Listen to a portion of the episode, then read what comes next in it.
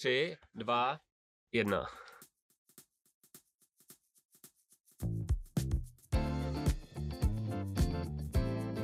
Vážení posluchači, vítejte u velice speciální epizody podcastu Zvuk? Zvučí!. Dnes tu se mnou není nikdo jiný než Tomáš Janáček. Dobrý den. Lukáš Csicsely. Prý. A Luboš Kučera. Dobrý den. Vítejte, pánové. První otázka, a taková asi nejdůležitější pro to, aby jsme možná pochopili i tady vaši dynamiku, jak dlouho se znáte a kde jste se poznali, jak jste se poznali. To je skvělá otázka, já nevím, jestli to smím říct. Tak se poraďte. My jsme se potkali na FAMU v každém případě. Já jsem ve druháku a Tomáš prváku, no a Lukáše já jsem potkal ve třetíku, když jsem byl. Čili jsme se potkali všichni na FAMU v rámci našeho společného studia filmové praxe, tu a tam filmové teorie a v zásadě jsme se nikdy neprotli v žádném filmu společným doposud, ale myslím si, že to brzo přijde. Nejde úplně pravda. My jsme se potkali poprvé na Filozofické fakultě v roce 2009 u přijímaček na filmovou vědu, kde kam Luboše nevzali, protože měl bílou mikinu Adidas. No já jsem na tu filmovou vědu chodil taky. Tomáš tam byl to známý takový salonní intelektuál, který chodil do Hanibany a kouřil tam cigára. Já tam jsem se potkal s Lukášem, to je pravda. Takže jak dlouho? Jo, jako s Lukášem minimálně 10 let. Ale první interakci jsme měli tak možná před 2-3 rokama. Ne? Ne, jsme se normálně bavili, jsme se potkávali na festivalech a měli jsme stejný kamarády a chodili jsme do hospody se stejnýma lidma, to si nepamatuješ? Tak teď už asi jo. Takže znáte se, předpokládám. Ale známe, ne, přeznámili jsme se tady teď v tomhle se rozhovoru. Sebrali jsme náhodné 3 profesory na Panské, kteří měli aktuálně čas a teď s nima nahráváme epizodu. Co vás nejvíc štve a co nejvíc obdivujete na každém z vás navzájem? Já osobně nic neštve a co se týče toho obdivu, tak já si asi cením pracovitosti Lukáše a stejně tak i pracovitosti Tomáše. To je hrozně hezky, děkuju. Já si cením Lubošova smyslu pro humor. I tohle to byl vtip, to, co jsem předtím řekl. Ještě někdo něco k tomu dodá? Já si vážím obou dvou kluků za spoustu věcí a Luboš mě občas štve dost, ale mám ho rád. Ještě někdo se vyjádří? Štve někoho opravdu něco moc? Nebo fakt něco, co bych chtěl vyzdvihnout? To zní skoro jako návodná otázka. To zní, jako kdyby si měl Filipe něco na mysli a chtěl, abychom to řekli. Asi úplně ne, ale tak... To zní, jako kdyby někdo z nás něco říkal někde a ty si teďko chtěl, aby jsme to řekli tady do mikrofonu. No a možná by bylo... A nebo by možná jako by mohl říct, kdo co říkal o kom. Ano. Ať víme, kdo je jakoby ten snitch mezi náma 3. Tak možná poslechli jste si ty vaše epizody navzájem? Dobře, hádám, že ne. Jo, já jsem slyšel všechny epizody a přemýšlím, jestli jsem něco říkal o klucích. Mluvil jsem o Lubošovi, že máme odlišný pohled na to, jaký má význam film, nebo jaký má úlohu ve společnosti, což je vlastně ale něco, co respektuju. To si budu muset poslechnout teda. To si poslechním. Já jsem to slyšel třeba 5krát, ten svůj podcast. Dobře, a vy? Co? Jestli jste slyšel ty epizody. Neslyšel. Ne. Dobře. No ale mě by to zajímalo, co tam, abych to nemusel poslouchat, ten dlouhý podcast, tak by to mohl Tomáš zopakovat teďko, ne? My jsme se bavili o tom, Luboši, že ty jsi říkal, že... A já trošku lituju, že jsem to řekl, protože možná je to jako zjednodušující. Že ty jsi říkal, že někteří lidi si myslí, že film nebo umění má změnit svět a že ty si to nemyslíš, že ten svět může maximálně popsat. A já jsem říkal, že jsem možná spíš v opačném táboru, ale ono to změnit svět je trošku zavádějící, protože já si tak jako nemyslím, že natočením filmu vyléčíte hlad v Africe, ale myslím si, že můžete prostě nějak drápnout do té společnosti třeba a otevřít nějaké otázky. No, tak v tomhle tom se právě lišíme, protože já si myslím, že od té doby, co film existuje, tak vlastně jako změnil maximálně tak sám sebe, ale nikoli v svět. On může ovlivnit jako některý způsob šíření informací, ale nemyslím si, že změnil svět. Prostě propaganda vždycky hrála v dějinách velkou roli, ale propaganda nebyla to zásadní, co by vlastně měnilo nebo určovalo rozhodnutí, politické rozhodnutí různých diktátorů nebo demokratických politiků na dění ve světě. Já si zase ale třeba myslím, že prostě film nás učí třeba, nebo může naučit tím, že nám umožňuje se podívat na nějaké věci třeba z nějakého jiného úhlu, že nás třeba, že může třeba probudit nějaký druh empatie, nějaký druh vnímavosti k určitému tématu, třeba z nového pohledu, který bychom normálně nepromysleli. A v tom si prostě myslím, že ten společenský význam film nebo vlastně kultura obecně může mít. To může, ale já si furt vedu svou, že prostě lidi se minimálně od Sofokla prostě nezměnili. A před Sofoklem se změnili? To nevím, protože tam je málo pramenů. Tak asi se shodneme, že se neshodnete a chtěl byste k tomu něco dodat? No... Jaký je váš pohled na film? Já jsem tak nějak uprostřed. Já mám pocit, že může nějakým způsobem do jistý míry měnit, ale rozhodně ne v takové šíři, může možná někomu změnit perspektivu nebo dodat nějakou perspektivu, seznámit ho s něčím, co neznal a tím vlastně odstatovat nějakou jeho vnitřní proměnu, ale děje se to velmi málo, já vlastně takových filmů, které by mě opravdu takovým podobným způsobem zasáhly, moc neviděl, takže je to spíš něco jako vzácného, určitě ne, to není jakoby jedna z hlavních funkcí filmu. A já dodám, že Lukáš není uprostřed jenom názorově, ale i fyzicky. Sedí mezi náma. Ano, pro představivost našich posluchačů necháme. A dělá své. Kdo z vás je nejúspěšnější? To je otázka na Tomáše. Ano. Já si myslím, že jsme neúspěšní všichni. Ale tak nějaký to drama by... Já nemám rád, když se dělá z kultury soutěž. Já mám pocit, že tohle by se měl úplně jako odstranit. A to mám pocit, že nám to jde všem moc pěkně. A to je hrozně dobrý point, co říká Lukáš. S tím vlastně souhlasím. A je to něco, s čím se vlastně potýkáme podle mě i na těch středních školách uměleckých a pak hlavně na vysokých školách. A pak, když člověk začíná a pokračuje, tak neustále se vlastně z umění dělá soutěž, že se bojuje o nějaké ceny. A ono je to v něčem, jako natočit film, který má mít třeba nějakou uměleckou hodnotu, to přece není závod a je vlastně absurdní o tom tak přemýšlet. Ale zároveň člověk ty ceny a ty ocenění potřebuje, protože mu to umožňuje točit další filmy, což vytváří takový vlastně nepříjemný paradox, že my mezi sebou do nějaký míry, myslím jakoby obecně, soutěžit trošku musíme, soutěžíme, kdo z nás dostane peníze a tak dále, i když to je vlastně podle mě trošku proti povaze toho, co děláme a o co se snažíme. Ale já si myslím, že Filip se nepokrytě jako zeptal správně. Myslím si, že se nedá jako nějaká soutěživost odstranit, protože kdyby se odstranila soutěživost, tak jako zmizí tak trochu taky síla, motivace, jako prostě vůbec dotáhnout nějaký film do konce, nebo cokoliv, jako to může být stavba, to může být třeba i vítězství někde na mistrovství hokej třeba.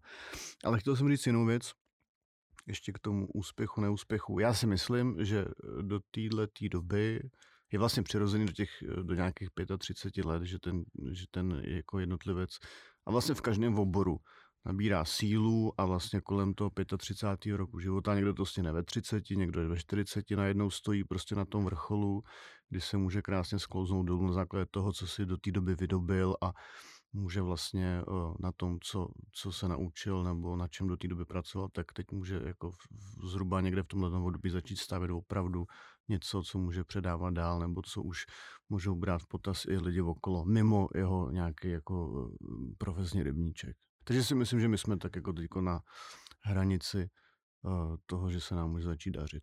Myslím si, že jsme pro to udělali maximum a ten prostor cítím, že tady je. No, já s tím souhlasím. Já si myslím, že vlastně ta soutěživost je určitě důležitá, ale vlastně, že se nějakým způsobem přeceňuje a že se to vlastně existujeme v době, kdy časopisy jako Forbes vlastně jakoby dělají z úspěchu modlu, že vlastně se sdružují věci lidi, kteří měli úspěch v čemkoliv a je úplně prakticky jedno, co, čem to je a tak dál. A vlastně jakože... vlastně pokud někdo získá v nějakém oboru cenu, tak vlastně potom často ty věci už s tím cejchem jsou nějakým způsobem potom jako prezentovan a bran, jako, že to má nějakou kvalitu, ale nemusí to tak nutně být, že vlastně se to ty ceny a úspěch nějakým způsobem přeceňuje. No. To si myslím. To je vidět možná i třeba ve výtvarném umění, kde vlastně možná znáte soutěž nebo ceny Jindřicha Chalupeckého a tam posledních několik let se vlastně ty nominovaní rozhodli, že odmítají nebo nechtějí, aby jeden z nich byl vítěz, že vlastně ta cena jde jakoby do nějaké míry jako za všemi a vlastně tu peněžní částku si rozdělí, čímž vlastně jako výrazně umenší její moc, ale je to takový vlastně docela zajímavý trend v tom uměleckém dění obecně, že ty ceny vlastně se začínají tematizovat a ptáme se, jestli to opravdu je dobře. Dokonce si myslím, že se teďka na FAMU festu, myslím, že Jakub Jirásek před pár lety odmítnul převzít cenu za režii, nevím, jestli se teďka nepletu. Nevím, ale jenom ještě chci připomenout, že ty ceny jsou vlastně jako marketingový nástroj těch oborů, jo? Ty ceny vlastně mají pomáhat, pakliže existuje Český lev, tak jeho hlavní funkcí je, že pomáhá zviditelnit ten obor jako dál, protože v zásadě ty filmy, které třeba jsou oceňovány na Českých lvech, oni jako nikoho moc jako mimo tu profesní skupinu vlastně nezajímají. To si myslím, že je dobrý si přiznat. Ale na to předávání těch cen se vlastně podívá spoustu lidí, takže si myslím, že je potřeba to brát opravdu jako nástroj pro ten obor celkově. Jo? Že to není o tom soutěžení samotném, ale o tom, že se propaguje vlastně ten obor jako celek. Tohle vlastně vznikly i Oscary. Vlastně Oscary byly taky marketingový nástroj, jak přivést vlastně diváky za filmama. Možná bych nesouhlasil s tím, že Český lev nikoho nezajímá, protože Český lev je podle mě docela pop a má tendenci oceňovat takové ty velkofilmy. Třeba spíš mnohem vlastně okrajovější záležitost jsou pak ceny české filmové kritiky, které se občas snaží zaměřit se na nějaké artovější filmy nebo takový nějaký radikálnější filmy a tam si myslím, že tyhle filmy se potýkají s tím, že vlastně pro většinového diváka ne vždy úplně jsou. No tak záleží na té perspektivě. Samozřejmě jako pro někoho Český lev je naprosto uzavřená nějaká jako komunita lidí, který jako oceňují filmy, který v kinech udělají prostě 10 000 a pro někoho je to prostě záležitost jako sezóny. No. Tak. Ale tak teď byl oceněný třeba Zátopek, že jo? To je prostě masový film, to není film pro 10 000. Já nevím, kolik ho viděl lidí teda. Já taky ne, abych řekl pravdu, ale podle mě to je film, který vznikl s tím, že na něj budou chodit davy. Zatímco třeba ceny filmové kritiky dostal film Okupace, což je vlastně docela zajímavý případ, protože Michal Nohejl je režisér, který debutoval v 45, což je vlastně... Že máš čas ještě 10 let, 12 dokonce. Já jsem mladší než ty, Luboši, takže mám víc času než ty. Dobře. Podporujete navzájem svoji tvorbu? Podporujete tvorbu toho druhého? To se děje, podle mě. Jako finančně? Ne, jako s tím asi nepočítám, ale spíš jako, že třeba si řeknete, tak teď jsem napsal scénář, přečti si ho, je dobrý, nebo líbí se ti, a co bys vytknul, nějakou konstruktivní kritiku, nebo třeba když kolega Csicsely vydává knížku, tak jdete na křtiny té knížky, nebo něco takového, přečtete si tu knížku. Nepozval na mě kolega Csicsely. Myslím si, že Luboš s Lukášem spolupracujou a normálně myslím si, že se o těch věcech bavíme, že vlastně když má někdo nějaký nápad, ještě jsem vyloženě Lubošův scénář žádnej od té doby se skončil školu nečetl a on asi ne můj, ale my jsme... Čet? Četl jsem tu první epizodu s tím nahatým tělocvikářem. To je pravda, s tím nahatým tělocvikářem, to je to je takový flashback z mýho studia na střední škole.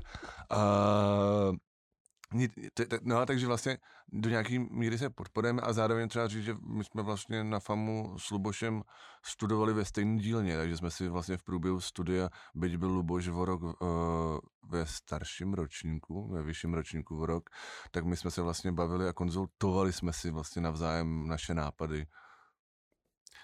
No, jsme taky spolu trochu spolupracovat. A to je pravda, já jsem úplný idiot.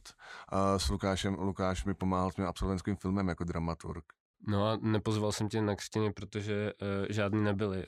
On byl covid a poslední mé 3 knížky jsou nepokřtěny, tak uvažuji, že křtiny nebudou, ale možná udělám pohřeb. A na ten tak já se budu těšit.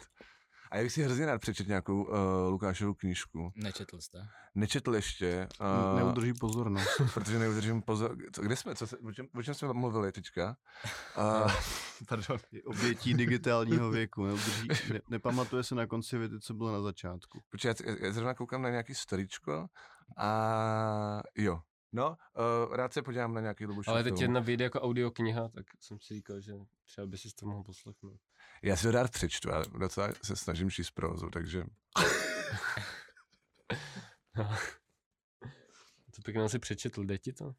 Jde mi to, teď čtu Můj boj, 6. díl od Karla Ove Knausgaarda a je to super, už jsem skoro v půlce. Jsem přečetl předchozích 5 dílů, musím mít dohromady třeba 3000 nebo 4000 stran a je to skvělý, jsou to v podstatě takový něco jako Proust, ale současný a tak jako krizi prostě muže. Ten Knausgaard vlastně udělal to, že prostě si sednul a začal psát o svém životě a napsal asi jako několik tisíc stran zpovědi, pak ho začali žalovat různí rodinní příslušníci.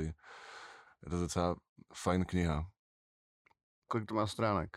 No je to ta poslední kniha 6, kterou čtu, má přes 900 stran. Ty předchozí byly o něco menší. Taková autofikce, jak by to vypadalo ve filmu? Dal by se to taky natočit? Podle mě ne. A podle mě by se to nedalo natočit a vlastně by to ani nemělo smysl. Ale je to super, že prostě to jako stojí samo o sobě. Ale musím říct, že při tom čtení, že mě to jako docela inspiruje, že on se dostává k různým zamyšlením o svém životě, vytváří nějaký situace. Je třeba hrozně zajímavý, jakým způsobem pracuje s rytmem a to mi připomíná, že vlastně jako podobně se dá s rytmem pracovat nějak i s filmem, že on prostě v některých okamžicích prostě popisuje, jak odvede děti do školky a na té ploše popíše každý malý detail a do toho se jako hluboce zamyslí filozoficky o něčem a jinde prostě stručně popíše nějaký třeba jiný den nebo jiný úkon, který má třeba jako jinou závažnost pro něj a stejně tam jako pracuje hrozně zajímavě s nějakými jako významovými vrstvama, metaforickými, které se doplňují a tak dále a tak dále. Filipe, si mi směješ. Ne, já bych chtěl jenom poděkovat za stručnou recenzi, ale rád bych se zeptal, jestli máte třeba každý z vás jako oblíbenou část tvorby toho druhýho. Třeba, že jo, jaký je třeba váš oblíbený film Tomáše Janáčka? Za mě je to... Já si nepamatuju přesně ten název, mám pocit, to malé černé, ale... Je to malé černé. Tak malé to jsme neviděli. Já mám taky rád malé černé. A to se jmenuje podle... Není to nějaký odkaz na Kukušana? Ne, je to odkaz na to, že tohle se říká prostě večerním šatům pro ženy. No tak to možná jsem souvisl. Ale já mám rád malé černé i Lvíčata, to jsou jako prostě super filmy za mě. Lvíčata se ztratili, to vůbec nevím, kde jsou. No, to je velká škoda. A jestli teda, to jsou moje prvácký filmy, myslím si, že jsem od té doby jako natočil i nějaký jako taky další dobrý filmy. Já mám rád, mně se líbil i ten bakalářák s Rudolfem. Mně se třeba u Luboše, přemýšlím, co se mi z Lubošovy tvorby líbí. Mně se asi jako Lubošova tvorba líbí obecně. Mám vlastně rád ten styl, který je jako vlastně dost specifický. Pracuje tam s nějakým druhem humornosti a vlastně to má i nějakou hloubku. A vlastně si nejsem úplně jistý, jestli dokážu říct, který z těch filmů je můj oblíbený. Teďka mám před očima hodně Zelenou vdovu. Ale třeba ty 4 dny ve skladu se mi taky líbily a tak no, takže vlastně já mám Lubošovu tvorbu rád tak nějak celkově. Jsme se teď o volné hodině o suplování pouštěli, vyměnila jsem si směnu, takže to mám v živý paměti. To se mi líbí, to mám to má dobrý smysl pro humor a kombinaci vlastně nějaký závažnosti a komediálnosti. Což je pro mě úplně jako, nebo kombinaci tragičná, komičná mám vůbec jakoby nejradši, takže vlastně proto jsem si ty filmy velmi oblíbil. Já mám pocit, že i na základě toho, že jsem viděl někde Zelenou vdovu, jsem se s Lubošem začal bavit. Se mi to líbilo. To je možný. A já jenom přidám takový promo, děkuju za tohleto, ten poslední film, tu směnu. To by mělo být jako na vidění, k vidění na HBO. SVOD i v terestriálu, nebo v kabelu, teda mimo kabeliciální. Jestli teda budeme schopni dopodepsat všechny náležitosti. A co tvorba Lukáše Csicselyho? A... to je komplikované, že já píšu scénáře, a tak dále, takže... Scenaristi v tom je trošku těžší, že jo? Ono obecně, jakože na film se podíváte, to má 20 minut, ale byste si sedli a přečetli si prostě 300 stránkovou knížku, to na to tolik dneska jako lidi čas nemají. Já mám pocit, že to je naopak, když potřebujete své tempo nebo rytmus změnit, tak vlastně k tomu jsou ty knížky dnes jako určen spíš, že vlastně jako vytváří nějak jakoby to, no ale my všichni potom jako spěcháme třeba na důchod, tam zbydou knížky. No, takže byste nedokázali říct, co třeba máte rádi. Já jsem od Lukáše četl nějaký scénáře a nějaký se mi líbily dost, ale už je to strašně dávno, už si to moc nevybavuju konkrétně, protože vlastně člověk taky těch scénářů přečte docela dost. Ale vím, že tam byly scénáře, já mám pocit, že jsem nějaký tvůj scénář přemýšlel, že bych ho adaptoval, že to bylo kolem toho modulu Saši Gedeona nebo něco takového.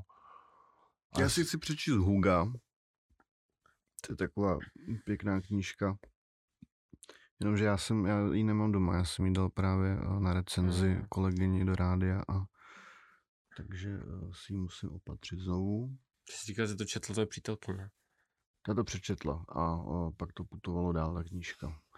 A zároveň tak my spolupracujeme, takže v zásadě, kdybych chválil tvorbu, tak chválíš vlastní tvorbu. Tak budu chválit i svoji tvorbu. Divný trochu. Dobře. Koho z vás nejvíc baví učit? A kdo z vás skončí s učením nejdřív? To je otázka na vedení. No mě to určitě baví, to učení. A vlastně... Vlastně bych tady nechtěl skončit z nějakých profesních důvodů jako nebo časových. To je taková zajímavá schizofrenie, protože na jednu stranu samozřejmě člověk jako si přeje, aby neměl čas tady učit, aby měl čas, aby jako trávil ten čas jako tím, co je pro něj to nejlepší profesně, to je ta režie. A zároveň samozřejmě mě se odsud nechce. Tak uvidíme. Já učím taky vlastně hrozně rád, mě to jako dost baví a vlastně mě baví i celkově ta komunikace s těma studentama, baví mě ten pocit, když třeba něco vysvětluju a mám pocit, že mě ty lidi poslouchají, nebo když mám pocit, že třeba něco pochopějí, to je vlastně hrozně vděčný. A nějak jsem se umotal do toho, že vlastně učím strašně moc na strašně moc místech a začíná to být trošku šílený, ale vlastně to hrozná zábava. Ale zároveň prostě v tom životě, podobně jako v životě toho asi Luboše, je to, že člověk chce primárně točit, že jo? To je ta největší zábava. Já ještě mu řeknu takovou malou odbočku. Možná, že podle toho, jak je člověk z něčeho unavený, tak se pozná, jestli je to pro něj jako to nejlepší, protože... Já jsem třeba, když jsem teď začal učit, tak jak jsem na to nebyl zvyklý, tak po 4 odučených hodinách jsem byl mnohem unavenější než po 12 hodinách někde ve studiu na place jako režie. Mě to překvapilo. A ono to bylo dané jako tím, že jsem s tím učením neměl zkušenost, takže jako nějak jako vydobít si pozornost třídy je těžší, než si jako... Protože v tom studiu tam prostě ty lidi jsou od toho, aby vás poslouchali, v té třídě to tak není, tam jako vlastně o to trošku člověk musí zabojovat. Ale je pravda, že i pořád teďko mám pocit, že prostě vlastně, když mám za sebou nějaký 4 odučený hodiny, tak vlastně ty energie tam nechám víc, než na tom place, což je podle mě argument, protože ten plac je mi přece jenom bližší než to učení. A zároveň bych učení nechtěl opouštět, protože je to v něčem docela dost dobrá disciplína, která je obohacující jako obou straně, nejenom jako pro studenty. A já jsem se tady spoustu věcí naučil, spoustu zkušeností mi to přineslo, něco, co bych jako jinak sám nezískal. Takže je to v obou straně obohacující a to je ten hlavní argument, proč souhlasím s tím, co říkal Luboš, že to je oboustranný proces, že se něco učíme a nějakým způsobem mám pocit, že vlastně tomu točení jsem vlastně pořád blízko tím, že se o něm bavím, že se vlastně bavím o něčem, co mám rád, co mě těší a proto to má jakoby vlastně pro mě smysl. Pro mě je to docela jinak, že jo. Já nejsem v tom procesu toho natáčení, který vlastně jako scenárist je v tomhle trošku smutná postava v tom, že vlastně on kooperuje s tím režisérem, ale vlastně při té jakoby akci, kdy se všichni jako zblíží, kdy jsou dohromady, kdy spolu jako vytváří to dílo, jakoby tam tak vlastně chybí. A tak dál. A vlastně já jako furt jako sedím před tím počítačem, koukám do toho počítače, takže vlastně jako jakákoliv interakce s lidma je pro mě jako osvěžující a proto je pro mě jakoby to učení vlastně jako fajn, že vlastně je to jiný proces, který mě jakoby osvěží a dá mi zase trošku jako jinou perspektivu. No. Jdete spolu do kina. Na jaký film půjdete a kdo ho vybere? Já mám jasno, já musím vidět novýho Östlunda. Jo, a ten bude v kinech? To bych chtěl taky strašně vidět. Zatím podle mě nemá ani ofiko český název, ale... Asi není ještě v distribuci, ale to by bylo skvělý. A to je vlastně, myslím, zrovna jakoby film, na kterým bychom se, nevím jestli s Lukášem, ale s Lubošem minimálně mohli protnout, protože to je film, který má, nebo to je tvůrce, který pracuje jakoby hodně silně s humorem a zároveň vlastně má jakoby podle mě silný umělecký kvality, nebo jakoby přináší nějakou silnou výpověď o společnosti. Co ty, Lukáši, máš rád Östlunda? Jo, mám. Taky bych nešel, já jsem za poslední dobu nějak nebyl úplně uspokojený v kině, takže... Takže bych vlastně zrovna tohle šel. Já jsem teda, co se mi líbilo asi za poslední půl rok, co jsem v kině viděl, tak byl Red Rocket, co to jmenovalo, to je film od Shona Bakera. Skvělý. Jsi to taky viděl? Aha. Jo, tak na to jsem, to mě hodně bavilo, no, to je vlastně taková komedie to amerického Texasu o pornoherci, který se vrací do maloměsta a snaží se nějak to jako zberchat. Takže se to jmenuje? Red Rocket, já nevím, český distribuční název to nemá, on to měl malou distribuci, jenom podle mě jako ve světě zhora. Já jsem to viděl úplnou náhodou, jsem šel na takový ty jako zajímavější věci, nebo měly být zajímavější věci, jako Drive My Car, Come On a nebo já nevím, nový film od Wes Andersona, ani zdaleka se mi žádnej z nich tak nelíbil jako tohle. To je skvělý, ale myslím si furt, že lepší je ten Florida Project, nevím, jestli jste to viděli. To je jako vlastně jeden z mých hodně oblíbených filmů a třeba na co mě jakoby v kinech jakoby fakt, nebo co mě jako naštvalo v poslední době, je Severan, to je jakoby, nevím, přišlo mi, že to je takový Hamlet pro prostoduchý. Tak on už ten maják byl takový trošičku jako na efekt a on ten režisér je to strašný pozér. On je to hlavně výtvarník, architekt a scénograf, čili on úplně podle mě se nefokusuje na ten příběh, ale spíš jde po té výtvarné stránce a jde na ten efekt a to je častý takový častý negativum filmařů, režisérů, který vlastně se rekrutují do té pozice režiséra z nějakých jiných profesí. Kameramani často vlastně jdou potom v obraze, potom vizuálu a trošku dlabou na ten příběh a je to potom škoda. Ale já jsem viděl strašně skvělý rozhovor o nějakém podcastu mezi ním a tím režisérem toho Slunovratu, já se nemůžu vzpomínat, Ari Aster se jmenuje a to bylo strašně zajímavý, jak se bavili třeba o velikostech záběrů od Bergmana a o oblíbených šotech a tak, ale prostě souhlasím s tím, že prostě ty jeho filmy, ten Maják a ten Severan prostě moc nebaví, to je pro mě taková jako, pro mě je to především jako cosplay na vikingy, no. Ale je jako nutný, aby ten film měl nutně jako nějaký jako hluboký příběh, nebo příběh obecně, nemůže to být jako... V žádném případě ne hluboký, ale příběh, protože když to není příběh, tak je to nuda. Jako... Ale jsou i filmy bez příběhu, nebo filmy třeba, jakoby v Česku tomu říkáme, že jo, vyprázdněná narace, nebo omezená narace. Ano, to je pojem Zdeňka Holýho, jenom doplňuji. A obvykle, nebo v zahraničí se mluví o slow cinema a jsou filmy, které vlastně nejsou úplně příběhové a mají nějakou třeba velice silně poetickou atmosféru, ale podle mě i tak pod sebou mají nějakou myšlenku, mají v sobě jakoby určitou třeba hloubku nebo nějakou sdělnost, která třeba není úplně tradiční v tom jako klasickém tříaktovém dramatu, ale prostě existuje a prostě pro mě tohle Severan není film tohoto typu, pro mě je Severan prostě fakt jako fanoušek prostě vikingů, chtěl oblíknout svého oblíbeného svalnatého herce do krvavých hadrů. No, já to ještě upřesním, jasně, nemusí tam být příběh to v tom klasickém smyslu, ale stačí, když tam bude nějaký rytmus a nějaký druh tajemství, ale třeba jsou právě filmy, jako je ten Maják, který se zoufale snaží vytvořit pocit nějakého tajemství nebo mysteria, a ono tam vlastně není. No. Nebo aspoň pro mě tak. No je to škoda, oni trpí ty další složky, že jo, je to výprava i vlastně režie, kamera, pokud vlastně jako scénář se na to někdo jako vykašle, je to škoda, no, je to škoda i vlastně vůči těm ostatním složkám, takže mám pocit, že vlastně je dobrý se tomu vlastně tomu věnovat, no. Ale já si myslím, že to možná není tak, že by se na ten příběh někdo vykašlal, na ten scénář, že vlastně ten tvůrce je přesvědčený o tom, že ten scénář je tak, jak ho má jako nejlepší. Spíš jde o to, že vlastně...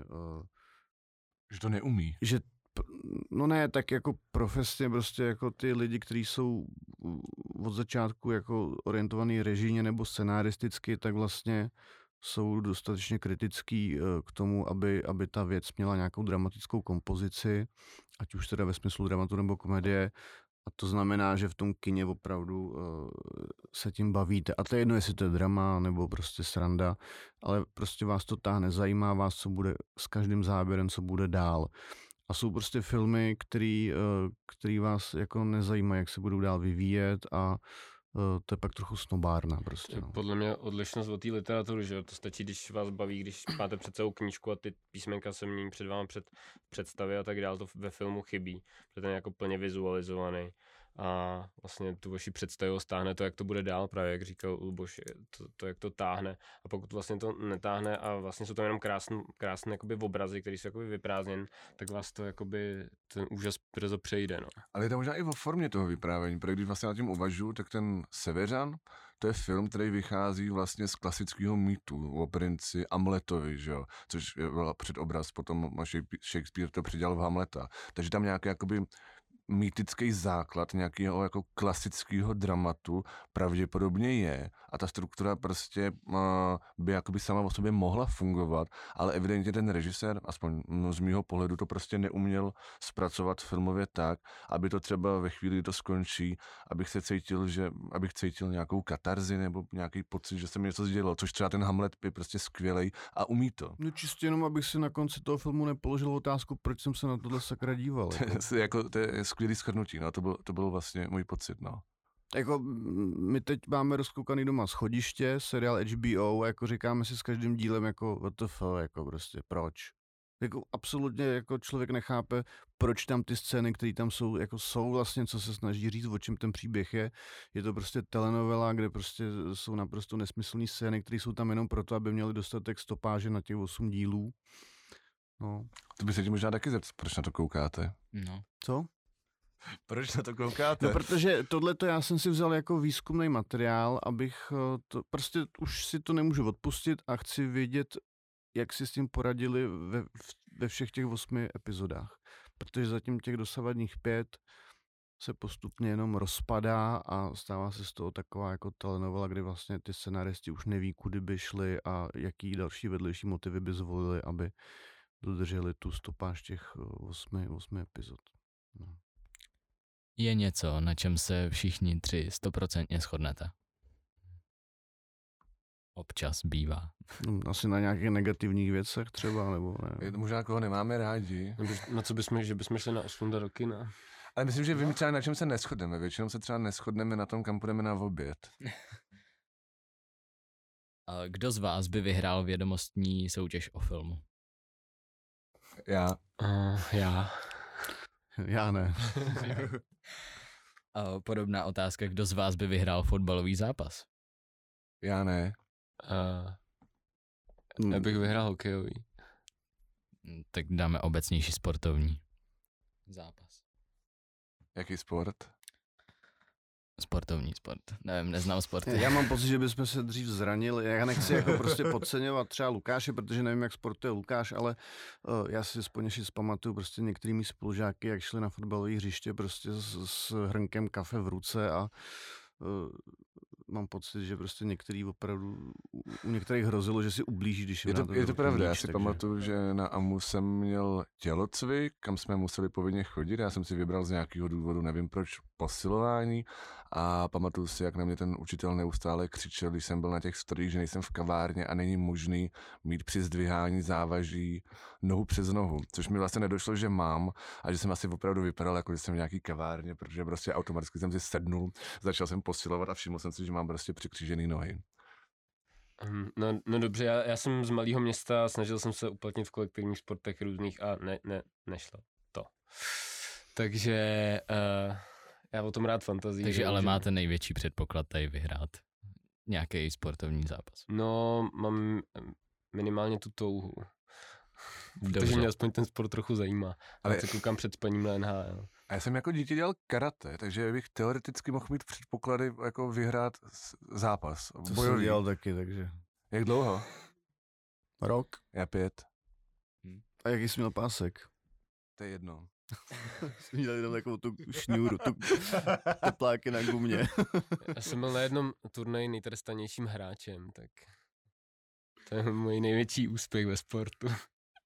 Kdo z vás by vyhrál soutěž o vaření, nebo ve vaření? Já rozhodně ne. Já se většinou zraním, když vařím. No, já rád vařím a vím, že to umím. V mém případě, kdyby to bylo těstoviny. Jenom těstoviny umíte vařit? Jenom těstoviny. Jaký ještě máte nejoblíbenější těstoviny? Ještě. Oblíbený těstoviny? Jako to v omáčku, nebo ten typ těstovin? Dáme typ těstovin, to je taky víc. To je tagliatelle, ale já chci jenom zmínit jeden takový recept, který jsem... ale já nevím, jak ono se to dělá, ale to bylo něco neskutečného, co jsem pozřel prostě nikoli tady v České republice, ale prostě narazil jsem v zahraničí na pizzerii, kde měli asi 4 druhy pouze jako těstovin, jídel z těstovin. A jedny ty těstoviny tam byly s nějakým jako sušeným strouhaným lanížem a zároveň jako to byla taková jako hrozně prapodivná kombinace asi 3 druhů sýrů. A ještě tam bylo něco a bylo to jako nejlepší jídlo s těstovinou, co jsem kdy pozřel. Takže doporučuji, zajděte si do té restaurace, až někdy půjdete kolem, mají tam výborný těstoviny. Jestli to bylo označené na začátku, že tady je product placement. Já jsem neřekl název té restaurace, ani adresu, čili to není product placement. No, kdo ví, tak ví. Teda laníže. Taky bych si dal, mám hrozný hlad. Kdo z vás by vyhrál Oscara, kdybychom vzali v potaz, že Oscar má nějakou hodnotu skutečnou? Kdo má k tomu nejblíž? Myslím, že tu máme všichni stejně daleko, protože jsme spíš naladěný na ten evropský způsob filmařiny a ty Oscary jsou vlastně designovaný na konkrétní typ příběhu, který má vyhrávat. Já vím, že to zní jako klišé, ale já bych třeba Oscar ani nějak jako extrémně nechtěl, protože prostě mám pocit, že to jsou... Že to jsou filmy, jako, kterými za tolik neříkají ty, co to vyhrávají. A tak ty evropský, mám pocit, že tam ten výběr bývá docela. Jo, to se... Ne, máš pravdu, to je to tak, ty jako zlepšuje se to, ty jakoby evropský, ty cizojazyční se zlepšujou a prostě nevím. Ale Another Round není jako nejhorší film, který jsem v životě viděl. Jako samozřejmě, já bych si hrozně přál jako cenu, jako Oscar, to je něco prostě něco nedosažitelného a je to naprostý vrchol profesní. To je jako kdybych řekl, že bych ho nechtěl, tak to bych prostě lhal. Já bych třeba radši Zlatou palmu, kdybych si jako měl vybrat, nebo mohl vybrat. Nevím, někdo nabízel. Ale já jenom, ať tak řeknu něco jako... co má jako hodnotu, tak nebudu říkat své věci, budu říkat to, co jsem si přečetl v knížce a já jsem si právě nedávno otevřel po dlouhé době zase knížku Životopis Miloše Formana a on tam v jednu chvíli popisuje, jak sedí v hledišti a čeká, jestli dostane Oscara za Amadea.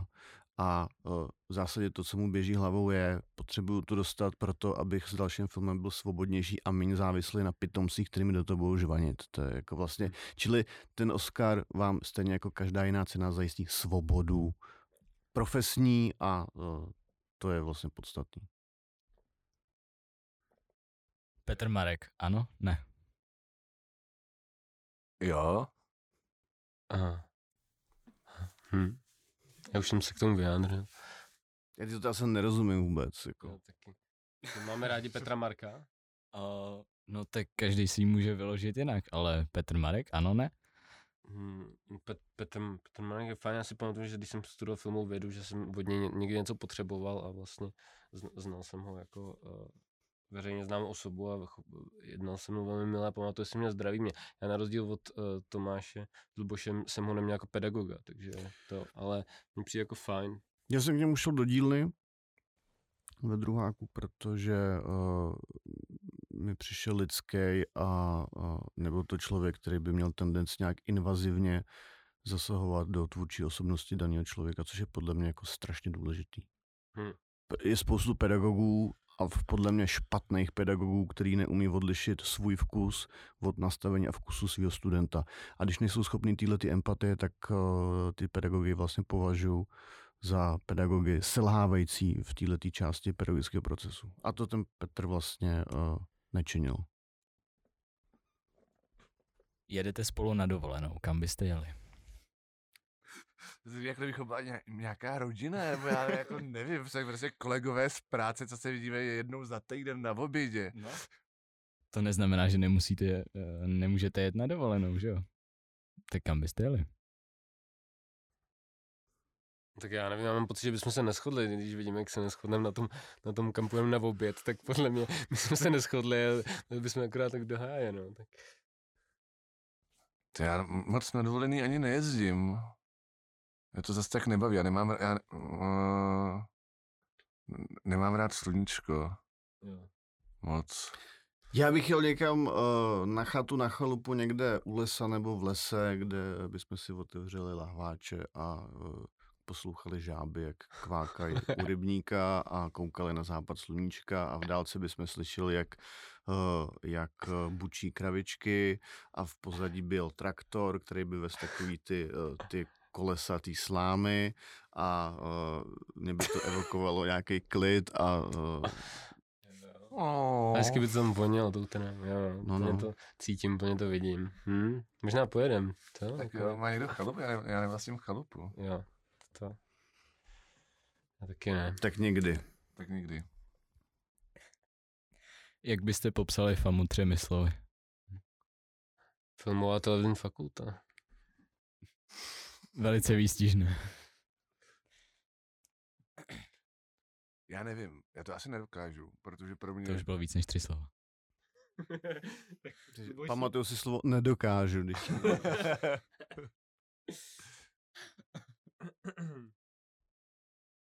Party, svoboda, rozhádanost.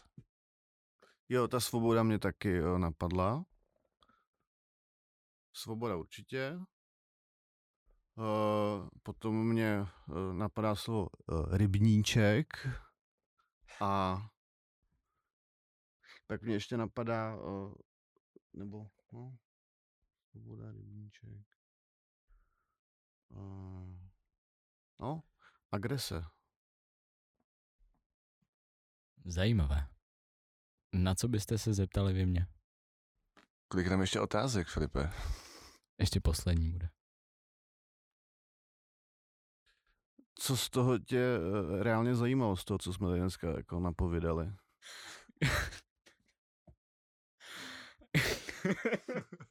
Byl to ten průst? Nebo... Bylo to, kdo vyhraje soutěž ve vaření, to mě určitě zajímalo nejvíc. Ne, tak...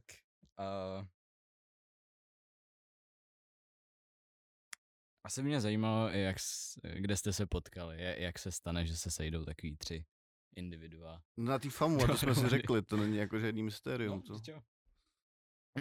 Individua. No. Tak zbydou, protože se s ním nechce kamarádi. My jsme si zbyli, ano, s námi někde jiný nekamaráděl. Dobře. Tak jo. Blížíme se do finále, poslední otázka. Plánujete spolupracovat na nějakém budoucím projektu? Jakože bychom to třeba s Lubošem spolurežírovali.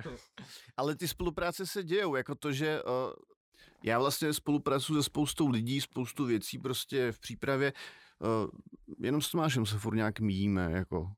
Ale jinak vlastně jako lidi, který já mám kolem sebe, tak vlastně s nimi konec konců s Lukášem něco máme rozpracovaného, něco nás čeká, uvidíme. A já s Lukášem taky klidně někdy budu spolupracovat na nějakém scénáři. A s Lubošem, pokud bychom našli nějakou formu, něčeho se nás bude... bychom našli společnou řeč, a to je jako ten kámen úrazu, že vlastně my mluvíme oba jako jiným dialektem, mám pocit, občas. To musí být hrozně těžký mít ve škole tohle dvojazyčný pedagogy. To jsem myslel metaforicky. Bilingvní výuka.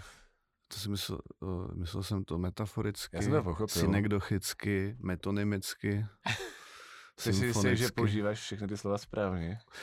Ne, nevím. Když jsem se naučil na jednu zkoušku. Aby to neslyšel nějaký učitel na češtinu a pak ti neřekl, že používáš metonymy nebo synekdochicky špatně. Nebo na FAMU a odebrali by mi titul. To je strašný, ta hruza s odebráním titulu je něco, co mě pronásleduje dnes a denně. To se může stát? Tak jo, já bych vám chtěl poděkovat za účast, děkuji za váš čas a přeji zdar u vašich projektů a zase třeba někdy naslyšenou. My děkujeme za pozvání a doufám, že třeba se tady ještě někdy potkám s váma a třeba s nějakýma jinýma lidma. Já děkuju a přeju vám spoustu studijních úspěchů, který vám zajistí klid na to, abyste se věnovali tomu, co vás doopravdy baví. A přeju spoustu úspěchů osobních i profesních. Nápodobně. Vážení posluchači, touto epizodou jsme odstartovali měsíc plný speciálů. Můžete se těšit na další velmi speciální epizody. Toto byla teda 7. epizoda podcastu Zvuk zvučí, najdete nás na Spotify, Apple Podcast a pod stejným názvem na Instagramu. Já jsem Filip Jílek a zase někdy naslyšenou.